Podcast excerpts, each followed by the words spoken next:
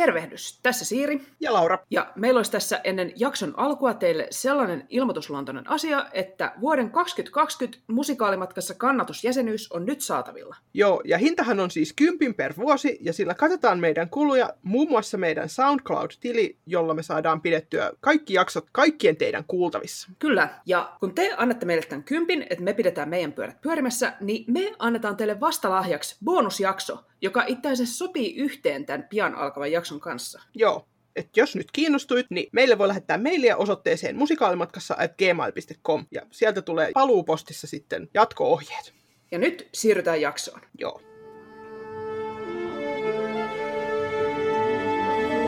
Musikaalimatkassa Siirin ja Lauran kanssa.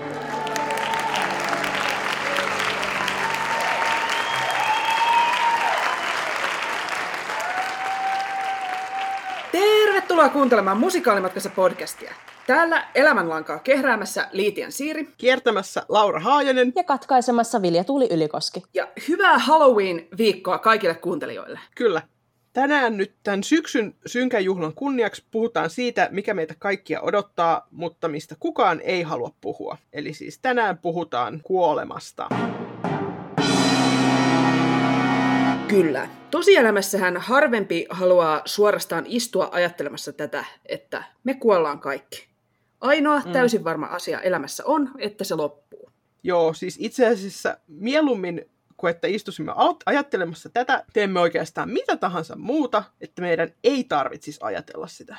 Mutta sitten heti kun siirrytään sinne tunnetusti kevyeen, iloiseen, sokeriseen musikaalien maailmaan, niin siellähän alkaa kansalaista kaatua oikealle ja vasemmalle. Että tyypillisessä finaalikohtauksessa on enemmän ruumiita kuin keskimääräisessä joukkohaudassa. Joo, eli siis tänään pureudutaan tähän, että miten kuolema esitetään musikaaleissa ja millaisia asioita se symboloi. Ja tosiaan hei, meidän kanssa synkissä tunnelmissa meidän suosikkivakio-vieras Vilja Tuuli. Tervetuloa. Kyllä, ihanaa, että sä oot taas täällä. Niin, kiitos, ihanaa olla taas täällä. Joo, ja nyt sitten vielä varoituksen sana ennen kuin aloitetaan, niin siis tämä jaksohan sisältää spoilereita siis kaikista maailman musikaaleista, että niin kuin joka ainoa, ja kyllä myöskin se, mitä sä et ole vielä nähnyt, niin spoilataan nyt tässä ihan surutta, että sitten turha tulla sanomaan, ettei varoitettu. Näin. Aloitetaan siitä yhdestä musikaalifinaalista, jonka kaikki on nähneet. Orkesteri antaa kaikkensa viimeisiin mahtipontisiin tahteihin. Lavan keskellä pariskunta, josta toinen makaa toisen sylissä juuri kuolleena. Katosta laskeutuu valkea valo heidän ylleen ja esirippu laskeutuu. Eli mistä olikaan nyt tässä äskeisessä kyse? Oliko tämä ehkä West Side Story? Jekyll ja Hyde. Christina from Duvemola. Notre Dame de Paris. Soosomi Himmelen. Dracula. Phantom, Pariisin operan kummitus. Vai joku muu? Ja kenties mikä? Niin. Tai hei, miten olisi tästä semmoinen suosittu variantti, missä sankari kävelee valoon, jossa valossa sitten muut edesmenneet mahdollisesti jo häntä odottaa. Tähän on tuttu muun muassa teoksista Les Miserables. Hamilton. Notre Damen kellonsoittaja. Elisabeth. Ja Tom of Finland. Ja lisäksi kuolemaan päättyy tavalla tai toisella myöskin nämä. Vampyyrien tanssi. Little Shop of Horrors. Jesus Christ Superstar. Godspell. Hair. Rudolph. Evita. Bonnie and Clyde. Heathers. Hades Town. Sweeney Todd. Sunset Boulevard. Ja Titanic. Jep että onhan näitä, eikä me tässä vielä edes mainittu niitä, joiden loppukohtauksessa pysytään elossa, mutta sitä ennen joku kuolee. Joo, siis mehän ollaan sivuttu tätä aika monta kertaa ennenkin, että siis musikaaleissa kuollaan ja paljon. Mutta miksköhän? Ja mitä asioita tällä kuoleman esittämisellä halutaan niissä musikaaleissa katsojille sitten välittää? Noiden edellä mainittujen listojen pohjalta voisi kyllä esittää vaikka seuraavan väittämän, että suurin osa musikaalikuolemista esitetään kristilliseen perinteeseen pohjautuvasta näkökulmasta dra- traagisina, mutta pohjimmiltaan ylevinä, kirkastavina – katarttisina tapahtumina, jotka johtavat sielun puhdistumiseen ja johonkin suurempaan hyvään. Joo, ja siis kuolemaan suhtaudutaan suuressa osassa musikaaleja suhteellisen kevyesti, että ne on usein tuomassa helppoa dramatiikkaa juoneen, et ei niinkään minkään vakavan pohdinnan aiheena tai varsinaisena teemana. Jep, ehkä se tulee jostain sieltä kauempaa musiikkiteatterin juurilta, koska onhan se on vanha opera klisee, että siellä lopussa neito aina kuolee tuberkuloosiin, että se nyt vaan kuuluu asiaan. Jep. Joo. Mutta onko näin todella? Katsotaan tänään, että mitä kaikkia sävyjä me onnistutaan näistä musikaalikuolemista löytämään. Ja Joo. lähdetään liikkeelle vaikka siitä, mihin tässä podcastissa aina ennemmin tai myöhemmin törmätään, eli Les Miserablesista. Joo, siis Les Misillähän on maine eh, musikaalina, jossa kaikki kuolevat, mutta onko tämä nyt ihan sitten totta? No siis nopealla laskennalla näistä kymmenestä päähenkilöstä kuolee kuusi, eli siinä on 40 prosentin todennäköisyys jäädä eloon. Voisi toi kai pahempikin olla. Mutta tässä nyt ei ole laskettu mukaan näitä laumoina kuolevia barrikaadipoikia ja sotilaita, että jos heidät lisätään tähän, niin voi ehkä alkaa näyttää aika paljon pahemmalta. Mm. Jep. Ja eri tuotannothan on ratkaisseet omalla, omilla tavoillaan sen, että mihin, miten tähän kuolemaan suhtaudutaan. Niin kuin toi West Endin alkuperäinen ohjaus laittoi ne vainajat kirjaimellisesti kävelemään valkeaan valoon. Ja myös kuollut Anjaras Panrikaadilla on jäänyt varmaan kaikkien katsojien mieleen yksinkertaisesti komeana marttyyrikuolemaa kuvaavana täy- näyttämökuvana. Jep, ja kun se jotenkin tällainen niin pieteetillä yhdenmukaisesti toteutetaan, niin se hommahan toimii. Et kun se kuolema on niin sen teoksen läpi tämmöinen ylevä tapahtuma, niin sitten kun meillä on tämä loppukohtaus, jossa kuolleet ja elävät kokoontuu yhteen laulamaan niin taivaan valossa paremmasta huomisesta, niin se ei tunnu mitenkään niin överiltä tai liian kaukaa haetulta. Et se tuntuu oikeastaan aika luontevalta lopetukselta kaikelle sille, mitä ollaan nähty. Joo, tai sitten joskus käy niin, että sieltä ei niinku ihan hoksata tehdä silleen niin, kuin, niin sanotusti lainausmerkeissä oikein, koska siis Norjassahan näimme Lesmisin, jossa tätä ei, niin kuin, ei sitten käynyt näin, että jos siellä kuolleet heitettiin kirjaimellisesti viemäriin, niin ei heitä sitten oikein voitu sieltä nostaa enkelikooroksi ilman, että se parodiahorisontti ei ylittyisi sitten aika raskaasti. Jep, se oli niin kuin mieleenpainuva loppukohtaus, mutta aika erilaisista syistä kuin varmaan Joo. mitä tämän musikaalin kirjoittajat on alun alkujaan toivonut. Joo. Sekä ohjaajia että faneja mietityttää myös se, että niinku mitkä hahmot kuuluu sinne loppukohtauksen taivaaseen ja mitkä ei. Että se niinku vaihtelee tosi paljon tuotannoista toiseen. Erityisesti Shaver on tällainen niinku kiistakapula, että onko tämä oman elämänsä epäreilulle oikeusjärjestykselle ja sen avulla muiden elämän kuristamiselle uhranneen hahmon paikka haaveilemassa paremmasta huomisesta vallankumouksellisten rinnalla. No, Viljatuulilla on käsittääkseni näkemys tähän. Joo. Kyllä, minulla on mielipiteitä. Hyvä. Hyvä. Joo siis, ja mun mielipiteeni perustuu hyvin pitkälti sille, kuinka Les Mis on hyvin vahvasti kristilliseen moraalikäsitykseen perustuva musikaali ja kirja. Et se barrikaadi siellä taivaassa ei ole kirjaimellinen barrikaadi, vaan se kuvaa sitä, että vallankumouksellisten toivoma tasa-arvoinen maailma on kuoleman jälkeen totta. Ja Lesmisissä katumus ja parannuksen tekeminen on keskeisiä teemoja, ja koska Javerin nämä viimeiset teot ja sanat kuvaa sellaista ymmärrystä siitä, että hän nyt ei ole tehnyt aivan kaikkea oikein, että hän ei ole ollut oikeassa ja niin kuin, tuonut maailmaan enemmän hyvää toimillaan, vaan hän on tehnyt väärin. Ja kun tässä tuo, niin Javerin näissä, tässä viimeisessä biisissä, niin siinä peilataan sitä, sitä laulua, jonka Jean Valjean laulaa tehdessään itse parannuksen, niin Lesmisin teemaan ei vaan mun mielestä sovi, ettei Javert sitten olisi siellä taivaassa muiden rinnalla. Joo. No, tätähän on siis, osa tuotannoista on ratkaissut se juuri noin, mutta esimerkiksi tämä West Endin alkuperäinen tuotanto on sitten jättänyt sen pois sieltä.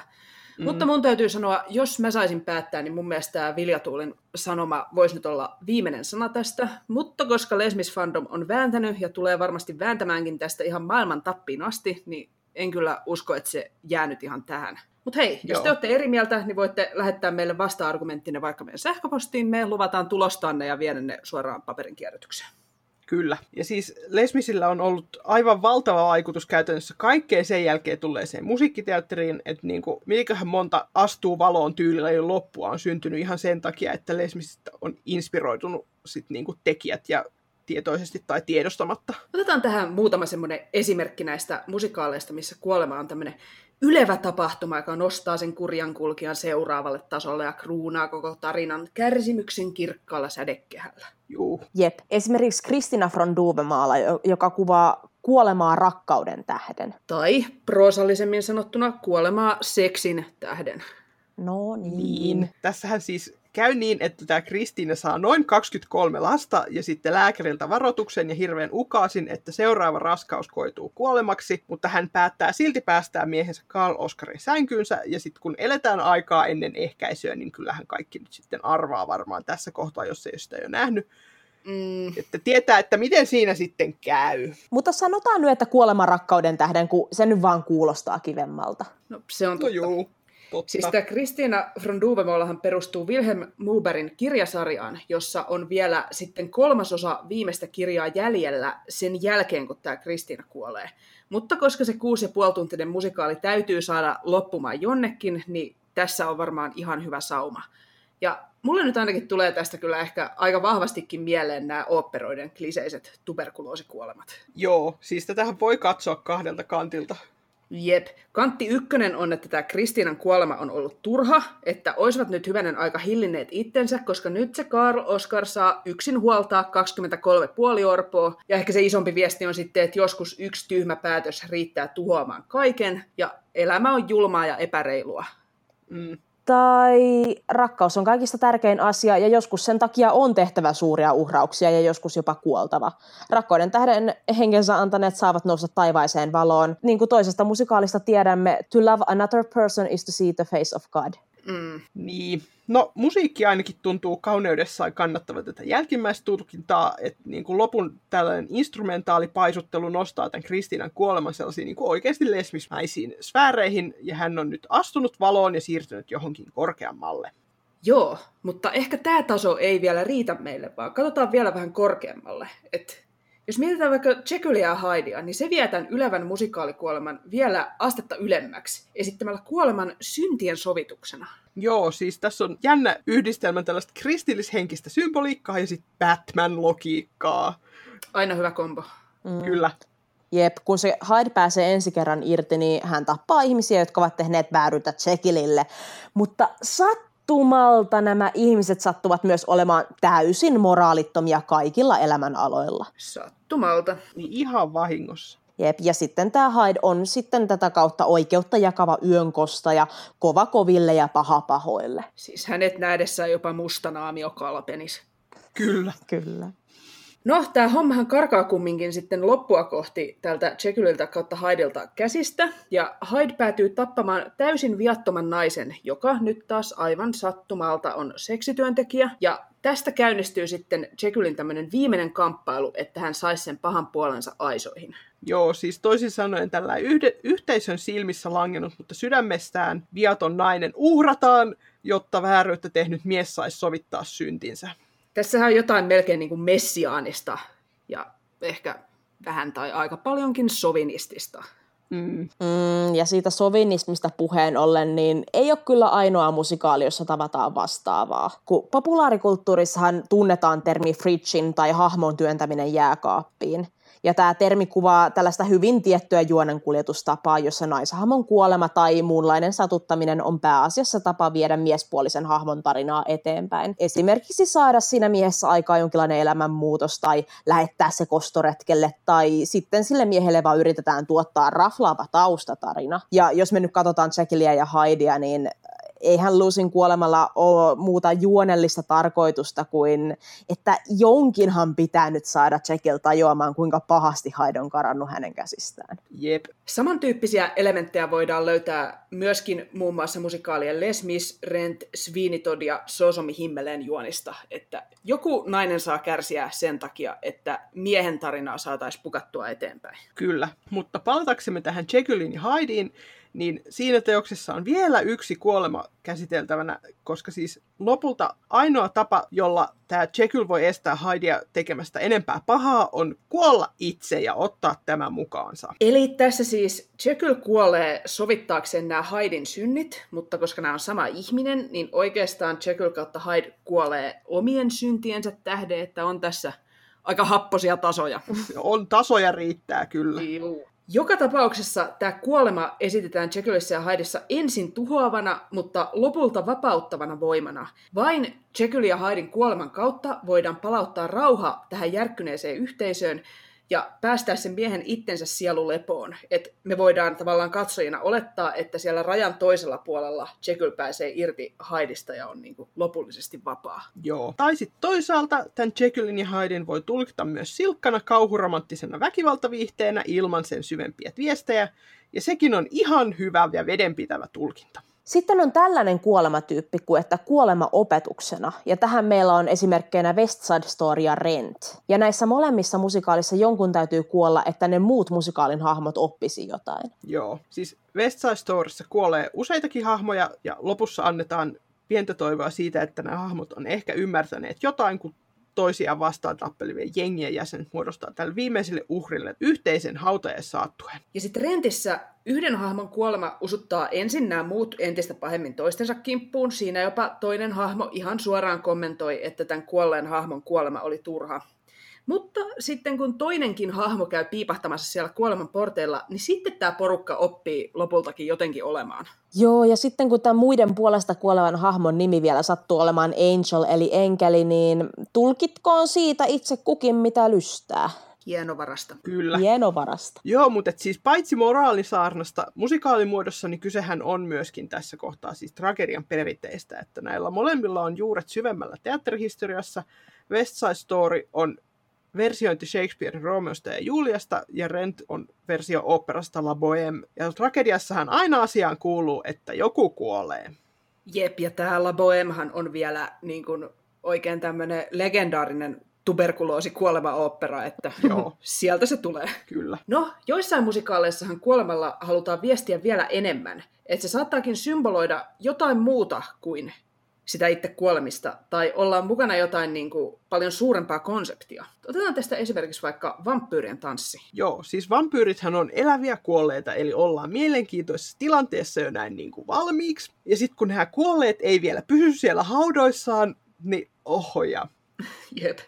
Ja tästähän on siis muutamia erilaisia tulkintoja, että mitä tämä vampyrismi, eli tällaisen tietynlaisen kuoleman on tanssissa katsottu symboloivan. Jep. Tämä ensimmäinen on ehkä ylipäätään tällainen vampyyritarinoille yleinen tulkinta, että vampyyrin purema symboloi seksiä. Joo.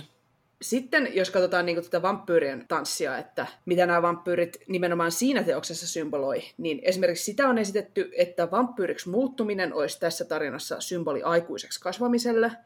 Vampyyrinä Joo. oleminen olisi tavallaan tällaista vapaana yhteisön vaatimuksista elämistä.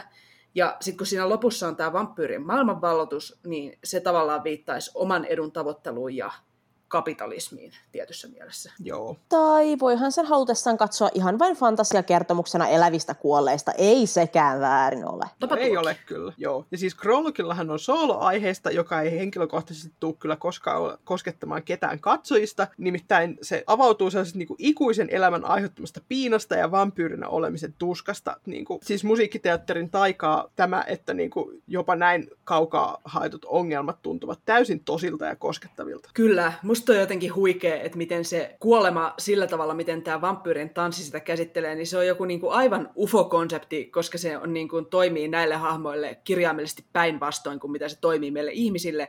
Ja Mm. silti sitä jotenkin samaistuu niihin, että voi vitsi, hän kyllä Niin. kärsii niin kovasti. Jep. Joo. Sitten seuraava esimerkki, eli siis Heidistä on, eli kuolema kapitalismina. Taas päästään siihen kapitalismiin. Kyllä. Joo, eli Heidistownhan sijoittuu Haadekseen, eli kuoleman valtakuntaan, joka tosiaan voidaan tulkita vertauskuvaksi ri- riistokapitalismille. Heidistownhan on versio Orfeuksen ja Eurodikken myytistä, jossa poika menee hakemaan rakastettua man- äh, Manalasta. Mutta Heidistownissa Eurodikke ei kuitenkaan päädy Manalaan varsinaisesti kuolemalla, vaan hän tekee kaupat Manalan herra Haadeksen kanssa. Eurodikke jättää taakseen maanpäällisen maailman, jossa hän tuntee kylmää ja nälkää, ja seuraa Haadesta Manalaan. Siellä Eurodikken ja muiden Manalan sielujen on tehtävä töitä jatkuvasti ilman taukoa. Joo, että siis tämä vihjaa ehkä vähän siihen suuntaan, että on monenlaisia kuolemia, että toiset on fyysisiä, toiset on henkisiä. Ja täällä Manalassa ja, tai riistokapitalismissa ei ole kylmä eikä nälkä, mutta sieltä sitten puuttuu taide ja ilo, eli siis kyseessä on eräänlainen henkinen kuolema. Mutta onneksi tässä musikaalissa on tulkittavissa myös sellainen positiivinen opetus, että tarpeeksi kaunista taidetta kohdatessaan jopa sellaisesta totaalisesta änkyräkokoomuslaisesta voi löytyä sielu sisältä. Kyllä. No mutta tähän mennessä on ollut aika kevyttä settiä vielä kaikki tämä, mistä me ollaan puhuttu, mutta nyt kaivaudutaan syvemmälle hautaan ja puhutaan semmoisesta musikaalista, jossa kuollaan ihan kuolemisen vuoksi. Eli otetaan case Sweeney Todd, musikaalihistorian verisimmät läträjäiset. Juu, ei siis voida puhua kuolemasta musikaaleissa mainitsematta tätä kyseistä teosta. Ei. Joo, tämä on tota Steven Sondheimin musikaali, joka on esitetty Suomessa vain kerran, ja siitä on kyllä tullut leffa, mutta siitäkin on jo 13 hui, vuotta aikaa. Eli jos joku nyt ei tiedä, mistä on kyse, niin tässä ollaan 1800-luvun Lontoossa, ja tämmöinen syyttävänä vangittu parturi Benjamin Barker tulee takaisin Australiasta vankileiriltä, ja hän on päässyt siellä pikkasen katkeroitumaan. Hän vaihtaa nimensä Sweeney Toddiksi, koska se on kuulimman kuulonen kuin joku nörtti Benjamin, ja vannoo kostavansa niille, jotka on tehnyt hänelle vääryyttä. Ja kun se on parturi, niin sen koston välineeksi valikoituu partaveitsi. Ja aika nopeasti tämä kosto lähtee tältä Sweeniltä lapasesta, hän rupeaa vajoamaan koko ajan syvemmälle sinne omaan mielenhäiriönsä, ja sitten samassa talossa tämmöistä konkurssikypsää piirakkapuotia pitävä rouva Lovet keksii, kun se katsoo sitä sen touhua, että hei, jos ton nyt täytyy tappaa koko ajan, niin näihin mun piiraisiinhan saisi aika mukavan mureaa täytettä, jos me hurautettaisiin noin uhrit kätevästi tuosta lihamullyn lävitse. Joo, tämä on aika kaksijakoinen teos silleen, että toisaalta Sviinin henkilökohtaisen tragedian, koska hän on menettänyt vaimonsa ja tyttärensä, niin siihen suhtaudutaan vakavasti ja näytetään, miten se koston kierre murtaa Sviinin mielen lopulta aivan täysin. Joo, ja sitten taas toisaalta ykkösnäytöksen finaalissa heitetään seitsemän minuuttia puujalkasta kannibaaliläppää, että... Ai ai, mm-hmm. siis sehän on sitä parasta läppää. Joo, no niin Mut joo, siis, jos tätä miettii, niin tämä teos kirjaimellisesti rakentuu sille kuolemalle sekä tekstin, mutta etenkin musiikin puolesta. Kun siinä musiikissa kuullaan jatkuvasti variaatioita tämmöistä Dies Irae-teemasta. Niin, siis mistä? No, tämä Dies Irae on aikanaan ollut osa katolisen kirkon sielun messua, eli Jumalan palvelusta kuolleiden puolesta – ja vielä tarkalleen ottaen semmoinen osa, jossa lauletaan tuomiopäivästä. Ja se ponnahtelee esille musiikissa aina, kun halutaan nopeasti viitata kuolemaan, vähän niin kuin tämmöinen musikaalinen vastine pääkallo ja luiden kuvalle. Sitä on käytetty klassisessa musiikissa ja elokuvamusiikissa ja musikaaleissa ja vaikka missä. Joo, otetaanpa siitä nyt gregoriaaniset maistiaiset tähän väliin.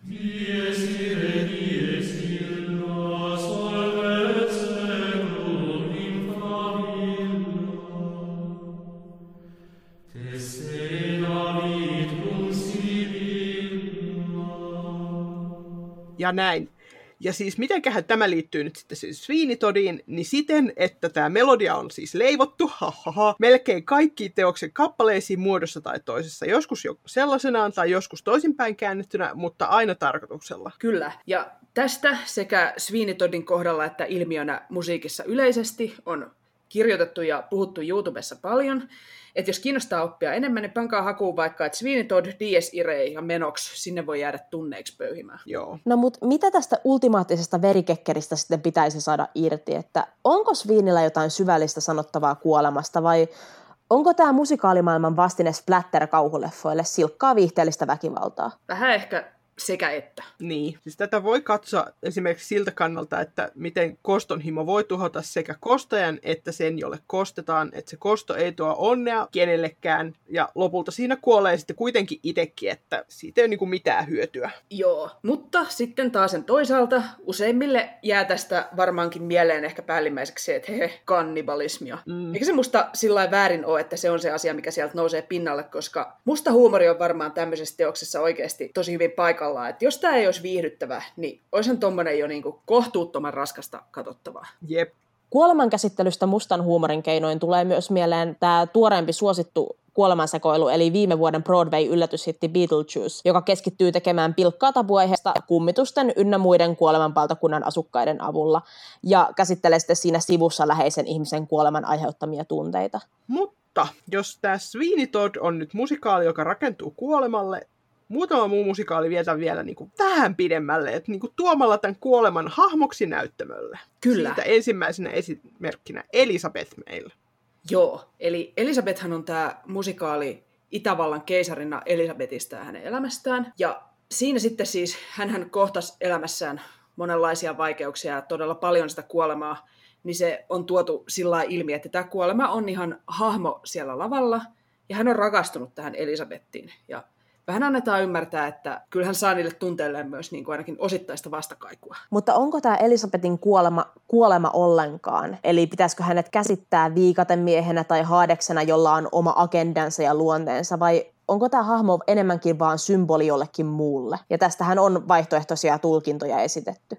Joo, osa katsojistahan tulkitsee tämän kuoleman hahmon vertauskuvaksi tämän keisarinna Elisabetin sairastamista mielisairauksista, koska vakavasti masentuneena voi tuntua siltä, että haluaa kuolla, joten siitä syystä tämä musikaalin Elisabeth on sitten rakastunut tähän kuolemaan. Jotkut taas on sitä mieltä, että tämä hahmo edustaa koko Habsburgien dynastian ja sen edustaman aikakauden ja maailmankuvan rappiota ja loppua tuommoinen kepeä, pieni tehtävä hahmolle. Ja sitten joillekin tämä hahmo on niin kuin, tavallaan yksinkertaisesti tämän Elisabetia vainonneen surun ja epäonnen ruumiillistuma, eikä ehkä sitten mitään sen ihmeellisempää. Jep, et eri ohjaukset on ottaneet erilaisia kantoja, että osassa sitä kuolemaa on enemmän symbolia ja sitten osassa enemmän sitten tällainen niin kuin henkilöhahmo. Kuolema on henkilöhahmona mukana myös osassa tämän ranskamusikaalin Romeo ja Julia tuo, tuotannoista. Ja sitten taas Hamiltonissa on tämä Bullet-niminen hahmo, niin se enteilee kuolemaa. Joo, että näitä musikaaleja voitaisiin siis hyvin esittää myöskin ilman tätä kuoleman personifikaatiota, koska hahmoilla ei ole omaa biisiä tai muuta sellaista, että ohjaaja on sitten vaan päättänyt, että annetaan nyt koottihenkisille katsojille pieni lahja.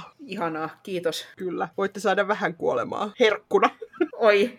No mutta hei, tämän hengessähän muutkin ohjaajat vois varmaan lisätä tällainen rohkeasti sen kuoleman tai jonkun muun viikatemiehen musikaaleihin, missä se hahmo ei valmiiksi esiinny. Et eikö se voisi tuoda vähän sellaista kivaa särmää muihinkin teoksiin? Niin. Joo, että vaikka Les Miss, niin sehän olisi ihan mahtavaa, että hiljalleen se kuolema kävisi vaan kaappaamassa niistä hahmoista yhden, niin kuin yksi kerrallaan. Ja sitten kun tulee parrikaadikohtaukset, niin siellä se olisi oikein kirjaimellisen viikatteen kanssa ja porukkaa lakoon. Se olisi upeata. Se olisi näyttävää.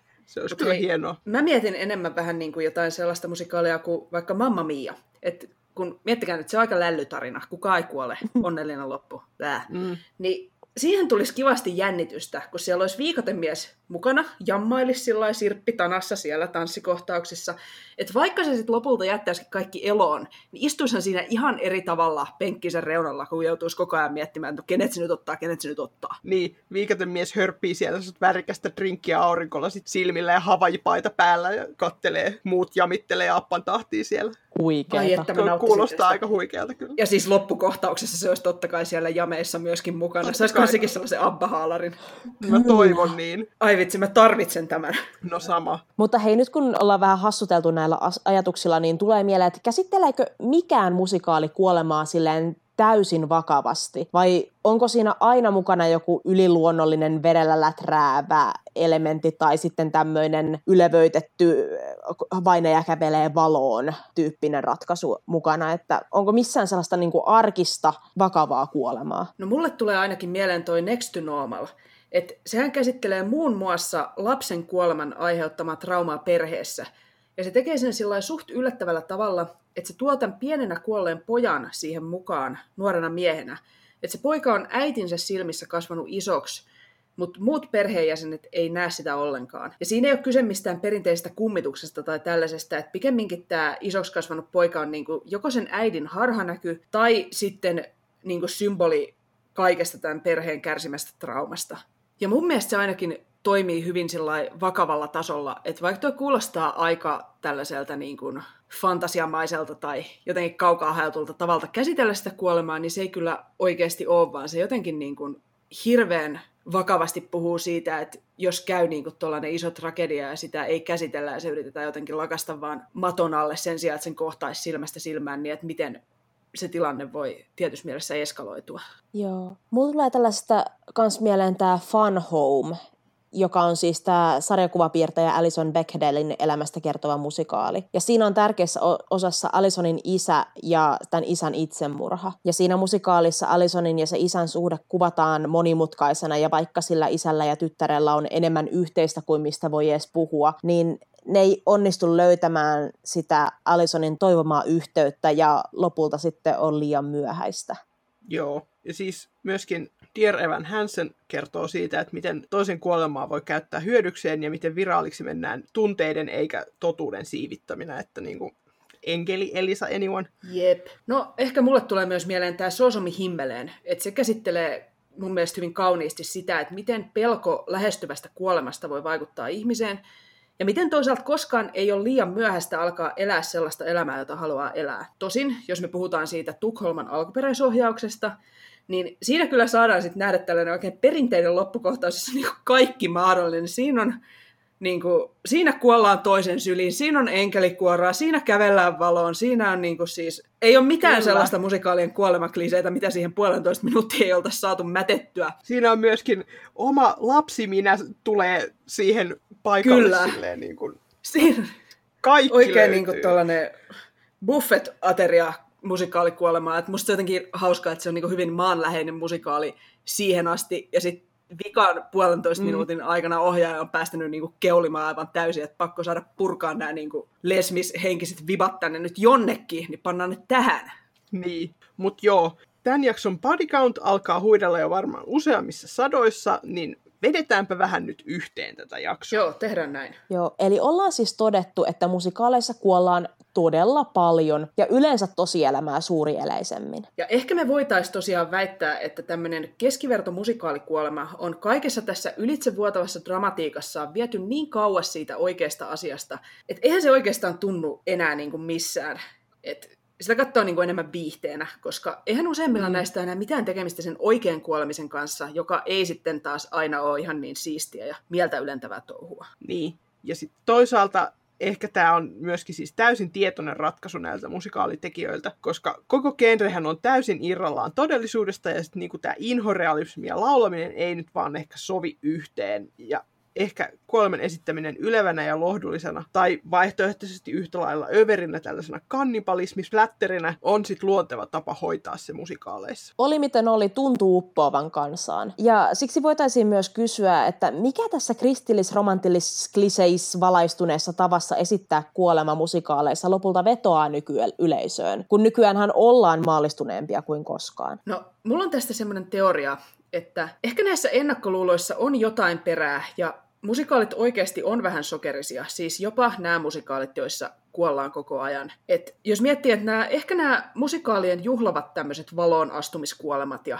toisen syliin kuolemiset ja kaikki nämä samalla, kun orkesteri puhaltaa täysillä kova äänisiä loppusointuja, niin ehkä ne on niin kuin, etenkin yleisön ateisteille ja kaikille muille epäilijöille tämmöistä omanlaistaan eskapistista hömppää. Pientä pakoa siitä todellisuudesta, joka on sitten kerran meidän kaikkien edessä. Joo, ja siis suurin osa musikaaleista tuntuu implikoivan joko puhumalla asiasta suoraan tai esittämällä kuoleman tällaisena kauniina ja ylevänä, että ihmisellä on sielu ja että kuolema ei ole kaiken loppu, niin katsoja voi siis punnita mahdollisuutta, että jospa valot ei sittenkään vaan sammu, jos siellä kuitenkin olisi jotain muutakin kuin ei mitään siellä toisella puolella. Ja ihan niin kuin taiteen herättämät tunteet ylipäätään, että kun ne ei ole aina mitenkään järjellä selitettävissä, niin ehkä tässäkin on se, että kun tämmöinen niin kuin tavallaan yliluonnollinen visio esitetään osana tämmöistä todella tunteellista taideteosta, niin ehkä se on mahdollista niin kuin katsojana hyväksyä eri tavalla kuin mitä se olisi, jos se vaan niin kuin suorin sanoin selitettäisiin. Jotenkin se tuntuu niin kuin musikaaleissa niin luontevalta, että se on tavallaan helppo nielasta, vaikka se muuten haraiskin omaa maailmankuvaa vastaan. Niin. Joo, ja ehkä tällainen maanläheisemmin ajateltuna me voidaan nostaa esiin ne genren perinteet, joita ollaan tässä jo sivuttu. Eli että oli kyse sitten antiikin tragediasta, Shakespearein Hamletista tai niistä tuberkuloosiopperoista, kun näyttämällä esitetään traagista tarinaa, genreen kuuluu, että joku kuolee. Kyllä. Mm. Ja siksi joka toisessa musikaalin loppukohtauksessa makaa ainakin yksi ruumis. Kun on kolme tuntia esitetty isosti, niin ei voida lopettaa pienesti. No se on kyllä totta. Nimenomaan.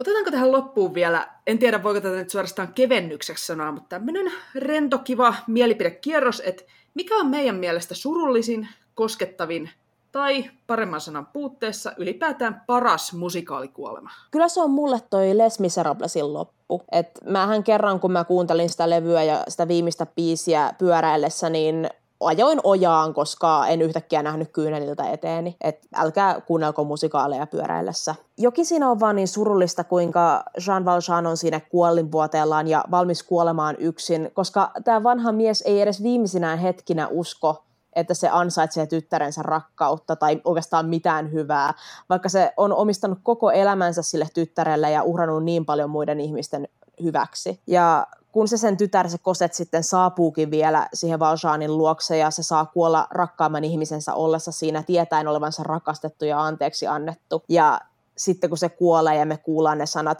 to love another person is to see the face of God, yritäpä siinä olla nyyhkimättä. Joo, siis mä oon kyllä sun kanssa samaa mieltä, että toi kyllä on jotenkin tosi koskettava toi Valsaanin kuolema, mutta siis niin kuin mä menen vähän ehkä samalla teoslinjalla osittain, koska siis mulle jotenkin aina eniten ehkä sattuu ne, kun lapsi kuolee. Siis erityisesti nyt Kavros tulee mieleen, mutta myöskin esimerkiksi tuossa Myrskyluodon Maijassa, kun siellä kanssa Mikael poika kuolee siellä, niin se on kyllä jotenkin kauhean tuskallista katsoa sitä niin kuin vanhempien surua tai niiden lasten läheisten surua, jotka jää suremaan sinne, niin joo. Joo, toi on kyllä toi Myrskyluodon Maijan lapsen kuolema, se on kiitettävän paha Joo. sisältä vääntää. Kyllä. Mutta joo, no mä rikon nyt teidän kauniin lesmishegemonian ja menen vähän tota, ehkä lempeämpiin tunnelmiin. Musta tuntuu, että mä oon kertonut mahdollisesti tämän tarinan joskus ennenkin, mutta kerrotaan nyt uudestaan. Eli silloin, tota, kun Turun kaupungin teatterissa valmisteltiin tota Tom of Finland-musikaalia, niin mä olin siellä töissä ja sain sitten tota sen tekstin luettavakseni. Ja mä olin sitten jostain syystä katsonut, että junamatka on nyt niinku ideaali aika ja paikka hoitaa tämä homma. Ja luin sitä siellä, ja kun siinä on sitten tämmöinen loppukohtaus, missä Jumala ottaa tämän Touko Laaksosen taivaan porteilla vastaan, niin se meni multa niinku aivan räkäitkuksi siellä junassa. Että, siis, no mä luin sitä kännykältä, mutta jos se olisi ollut joku paperipinkka, mä olisin varmaan niistellyt siihen kässäriin siinä vaiheessa. Että, no siis sit, sit kun se pääsi näkemään livenä, niin siinä se vasta pahaksi menikin. Että mä en oikein tähän päivään mennessä pysty tavallaan ajattelemaan sitä kohtausta alusta loppuun asti ilman, että alkaa vähän itkettää. Että mulle se on Joo. jotenkin semmoinen kaikkien aikojen lempein ja kaunein musikaalikuolema, kun se Jumala tulee niissä nahkabuutseissaan sinne ja on sille toukolle, että jokainen saa sellaisen Jumalan kuin haluaa, niin ei lisättävää. Joo, se on kyllä siis, tässä nyt vähän nopeat söi hitaat, koska siis mä olisin varmaan sanonut tämän ihan saman asian, jos et sä olisi ehtinyt sanoa tätä tai laittaa tätä tänne meidän kässäriin ensin. Joo, siis toi Mutta, kyllä itkettää aina. Toi on, se on kyllä. Mutta eiköhän me nyt olla synkistelty ihan tarpeeksi yhteen jaksoon. Et pidetään se mielessä, että vaikka yhtenä päivänä kuollaan, niin kaikkina päivinä sitä ennen eletään. Eli hauskaa Halloweenia ja kivaa kekriä kaikille siellä. Kyllä, ja kiitos vielä Vilja Tuuli, että tulit meidän kanssa puhumaan kuolemasta. Kyllä, kiitos. Kiitos, että sain tulla. Ja nyt kysymystä kuuntelijoille. Mikä musikaali käsittelee kuolemaa teidän mielestä kiinnostavimmin tai koskettavimmin ja miksi? Ja mikä musikaalikuolema herättää teissä eniten tunteita? Meille viestiä. Kyllä, eli me ollaan Facebookissa nimellä Musikaalimatkassa, Twitterissä at musikaalimatka tai sähköpostia saa laittaa osoitteeseen musikaalimatkassa at gmail.com. Kyllä. Ja nyt jos tämä oli teidän mielestä hyvä ja informatiivinen ja vakava asia ja jakso, niin jakakaa. Tehkää näin. Ja nyt musikaalimatkassa kiittää ja kuittaa. Siiri kiittää. Ja Laura kuittaa.